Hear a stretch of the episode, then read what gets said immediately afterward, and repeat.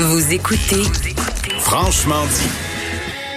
Alors, le premier ministre du Canada qui poursuit euh, son point de presse, je pense qu'essentiellement, c'est surtout un bilan qui a été fait aujourd'hui sans qu'il y ait euh, nécessairement d'annonce euh, des messages d'ordre général répétés par le premier ministre du Canada, Justin Trudeau. Ben justement, on va discuter de tout ça avec Joël Lightbound, qui est député libéral de Louis Hébert et également secrétaire parlementaire du ministre de la Sécurité publique et de la Protection civile. Monsieur Lightbound, bonjour. Bonjour, Monsieur Trudeau. Euh, donc, si on avait résumé ce que votre, euh, votre chef vient de dire, c'est euh, essentiellement aujourd'hui, on comprend qu'il n'y a pas nécessairement d'annonce. On rappelle ce qui est fait par le gouvernement, des messages aussi à, véhiculer à, la population. Essentiellement, c'est pas mal ça aujourd'hui. Oui, ben, je pense aussi de rappeler que en ce moment, il y a des sommes considérables qui sont investies aussi dans la recherche, que les scientifiques sont à pied d'œuvre pour essayer de trouver les meilleurs les meilleurs médicaments, un potentiel vaccin, puis de rappeler aussi que on est un pays qui se tient, on est solidaire, euh, on va s'occuper de notre monde comme gouvernement. Je pense que les mesures euh, d'hier euh, font un bon bout de chemin dans ce sens-là. mais c'est sûr que s'il y, a des, s'il y a des situations qui nous ont échappé, on va être à pied d'œuvre pour s'assurer que personne au Québec, au Canada, ait à faire un choix entre sa santé, la santé des autres aussi, et être capable de subvenir aux besoins de sa famille. Mm. Mais pour ma part, je pense que on risque, euh, quand on regarde ce qui s'est passé dans les, autres pays, de voir à tous les paliers de gouvernement une escalade de, mesures. Je suis d'avis que le, plus tôt, c'est le mieux, mais on a tous, tous un rôle à jouer. Euh, c'est à ne pas prendre à la légère les directives qu'on entend de la de la de la santé publique euh, de M. Arruda, par exemple, au Québec ou Dr. Tam au Canada. C'est très, très important de s'isoler le plus possible, d'éviter les contacts. Je mhm. pense que c'est notre meilleur espoir de contrôler la propagation de ce virus-là. Puis en mon sens, c'est un devoir qu'on se doit les uns envers les autres. Donc j'en appelle vraiment à tout le monde qui vous écoute de, de, de, prendre euh, à la lettre les mesures qui sont indiquées. Euh, Monsieur Lightbound, c'est un train de mesures vraiment impressionnant qui a été annoncé hier, 82 milliards. Je pense qu'il faudrait être fou pour pas reconnaître l'effort qui est fait. Par contre, c'est dans l'application dans les modalités, euh, qu'il y a beaucoup de questions et d'inquiétudes. On a parlé avec Pierre Serré euh, du Conseil national des chômeurs et des chômeuses. On a également euh, parlé avec François Meunier de l'Association Restauration Québec. là, il y a des gens qui disent, oui, OK, c'est bien beau, il y a des mesures qui vont être mises en place, mais si ça prend 28 jours, ce qui est normalement le délai minimum, et là, on peut s'attendre avec l'affluence que ce soit supplémentaire, que ce soit prolongé. Il y a des gens qui disent Ouais, mais nous, là, travailleurs au salaire minimum dans la restauration ou autre, on n'est on pas capable d'attendre aussi longtemps? Est-ce que vous êtes conscient de cette problématique-là? Et surtout, qu'est-ce qu'on peut faire pour y remédier?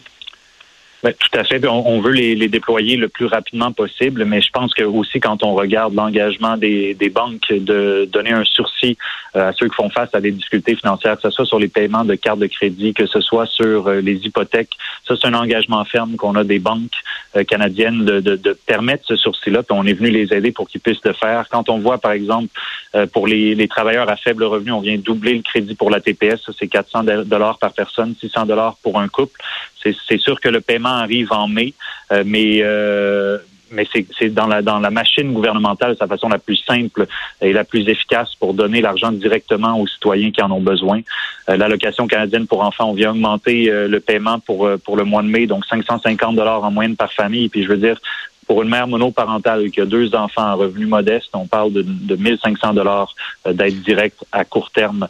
Euh, mais c'est sûr que c'est une machine immense. Euh, le gouvernement, on travaille le plus rapidement possible pour que ça sorte, que ça se rende auprès des Canadiens.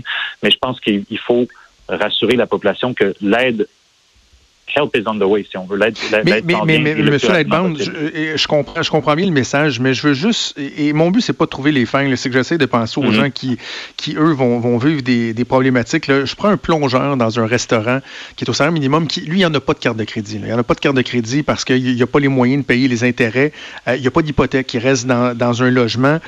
Là, lui, il a perdu sa job. Ça va prendre du temps avant qu'il y ait de l'argent. Est-ce que, dans le fond, ce que, je décode de ce que vous me dites, c'est qu'il faudra vraiment regarder ce qui peut être fait en aval? si le chèque du fédéral n'arrive pas assez vite, ben, va peut-être falloir demander au propriétaire de cet employé-là, de son logement, de dire, ben là, accepter le fait que le, paiement ne sera pas fait. Mais encore là, il faut falloir que la personne puisse aller à l'épicerie.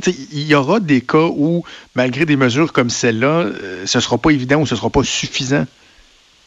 Euh, je comprends, puis je pense qu'il faut en appeler. Euh, c'est une situation extraordinaire. Euh, puis les mesures d'hier sont extraordinaires en termes de, soutien, mais je pense qu'il faut en appeler, en appeler aussi à la solidarité de tous. Pour les PME aussi, on vient donner un crédit d'impôt sur la masse salariale de 10% pour qu'ils puissent essayer de garder le plus possible leurs employés. On a mis aussi à disposition des entreprises 10 milliards en, en crédit avec la BDC pour les aider à maintenir leurs opérations autant que, que possible. C'est une mesure qui avait été très efficace durant la crise de 2008 euh, qu'on met d'avant avec 10 milliards pour les entreprises. Mais je comprends ce que vous dites. On fait le, le, on opère le plus rapidement possible pour essayer que l'aide soit acheminée le plus rapidement possible. Pour les travailleurs qui perdent justement leur emploi ou qui voient leurs heures être réduites, c'est 5 milliards hier que le ministre des Finances a annoncé qu'il va être euh, déployé en soutien à ces travailleurs-là. On vient mettre euh, l'assurance emploi pour euh, prestation de maladie accessible à ceux qui sont pas éligibles à l'assurance emploi mhm. avec l'allocation de soins d'urgence. C'est 900 dollars par deux semaines. donc, c'est sûr que c'est une situation qui, qui, qui, demande aussi à la fonction publique que je salue qui travaille à, à pied d'œuvre pour essayer de déployer ces, ces mesures-là et que l'argent se rende le plus vite possible. Mais c'est sûr que ça, et c'est là où il faut être solidaire, je pense, il faut se tenir. Absolument, absolument. Puis, tu sais, je veux pas être négatif, mais c'est juste qu'on sait que plus un, organisme, une compagnie est grosse, moins elle est flexible. Euh, et le gouvernement canadien, c'est pas mal ce qu'il y a de plus euh, dense qui existe dans notre société. Puis, tu sais, je veux pas faire de parallèle boiteux, mais on regarde les ratés du système de paye Phoenix, à quel point c'est mhm. difficile de revirer le paquebot de bord, de changer les choses. Puis je me dis, est-ce que vraiment dans une accélération de la sollicitation du système, lorsqu'on parle, par exemple, à l'assurance emploi, euh, déjà, on le voit, là, euh, les gens font la file, euh, le système semble être embourbé. Est-ce qu'on va être capable de faire preuve de cette flexibilité-là, M. Lightbank? Ben, on a donné le mot d'ordre euh, à l'appareil gouvernemental, que ce soit à l'Agence du revenu, que ce soit à Service Canada, justement de faire preuve du plus de flexibilité possible. Euh, puis je pense que tout le monde en ce moment est conscient que c'est, c'est une situation euh, exceptionnelle. C'est que je comprends ce que vous dites. C'est sûr que c'est, c'est jamais simple avec le gouvernement, mais en ce moment, tout l'appareil gouvernemental est mobilisé euh, pour venir en aide aux Canadiens. Euh, dans les dernières heures, hier, il y a certains médias qui ont rapporté le fait que euh, votre gouvernement euh, songeait peut-être à avoir recours à la loi sur les mesures d'urgence. Vous êtes secrétaire parlementaire du ministre de la Sécurité publique, de la Protection civile. J'imagine que vous êtes bien au fait de ces discussions-là. Est-ce que vraiment c'est quelque chose qui est envisageable? Si oui, pourquoi et comment tout ça se, se traduirait dans notre quotidien? Ben, euh, je vais pas euh, entrer dans les discussions qui ont cours et je suis pas autour de la table du cabinet comme vous le savez, mais euh, le premier ministre a mentionné dans sa conférence de presse il y a deux jours que c'est quelque chose qui était à l'étude, qui était examiné. C'est une la loi sur les mesures d'urgence en cas de sinistre permettrait par exemple de limiter le front, le, les déplacements interprovinciaux, de, de, de, réquisitionner certaines entreprises privées ou de mandater euh, que soit euh, euh, produit certains certains produits. Je pense que c'est une loi qui, quand on regarde ce qui se passe dans les autres pays, je pense c'est à ne pas exclure personnellement. donc pas plus à titre personnel. Je pense que tous les gouvernements, comme je mentionnais en début, doivent songer je pense, songer à une escalade, si on veut, des mesures assez euh, mhm. assez rapides. C'est ce qui a fonctionné le plus dans les autres pays quand on voit, par exemple, mais le, plus tôt est toujours le mieux dans, la, dans, le frein de la propagation du virus. Maintenant, est-ce que ça passe par la loi sur les mesures d'urgence ou par d'autres mesures législatives? Ça, c'est une décision qui ne me revient pas, mais euh, je pense que toute mesure en ce moment, là, euh, il faut remuer ciel et terre pour freiner le virus.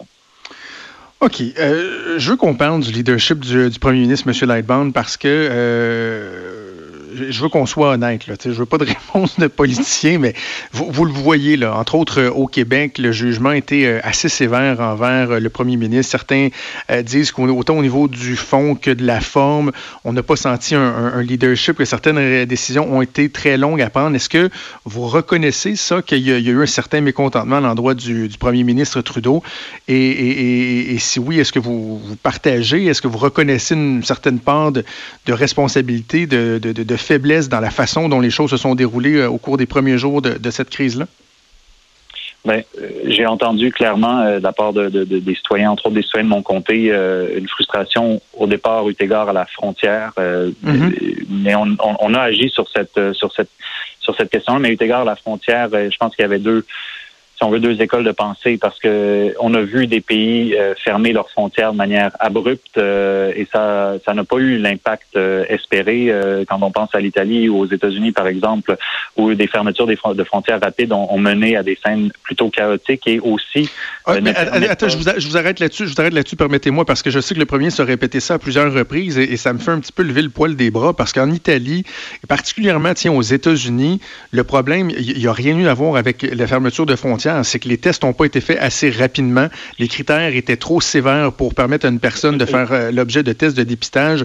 Ils ont fait autant de tests de dépistage pour une population de 300 millions de personnes qu'on a fait, nous, pour 30 millions de personnes au Canada. Mhm. Ça n'avait rien à voir avec la gestion des frontières. Non, mais ce, que, ce, que, je veux dire, c'est qu'à partir du moment où tu fermes la frontière, il y a, d'autres manières d'entrer au pays. Euh, par exemple, quand on la ferme pour, par exemple, euh, certains pays, l'idée, c'était, je pense que c'était la recommandation de l'Agence de santé publique aussi, c'est-à-dire quand on est capable de tracer, euh, d'identifier ceux qui viennent des, des, euh, des, régions à risque et de les tracer, c'est plus efficace que d'avoir des gens qui rentrent par d'autres moyens, qui mentent sur leurs déclarations, qui, qui, le font. Mais moi, j'étais dans dans l'école des, des, pressés, mais je pense qu'une des euh, une des mesures que le gouvernement a réussi à faire aboutir et qui était fondamentale, c'est la fermeture de la frontière canado-américaine, ben tout en permettant le commerce euh, quand on sait à quel point nos chaînes d'approvisionnement sont intégrées, que 50% des médicaments, 80% des fruits et légumes proviennent des États-Unis, c'était fondamental euh, qu'on agisse de manière concertée avec les Américains, qu'on arrive à négocier avec l'administration Trump pour en arriver à cette situation-là. Je pense que ça, c'était la pièce, la pièce maîtresse, puis on peut se, réjouir que c'est le cas. Est-ce qu'on aurait dû le faire plus rapidement, M. Lightburn? Ben, on n'est pas.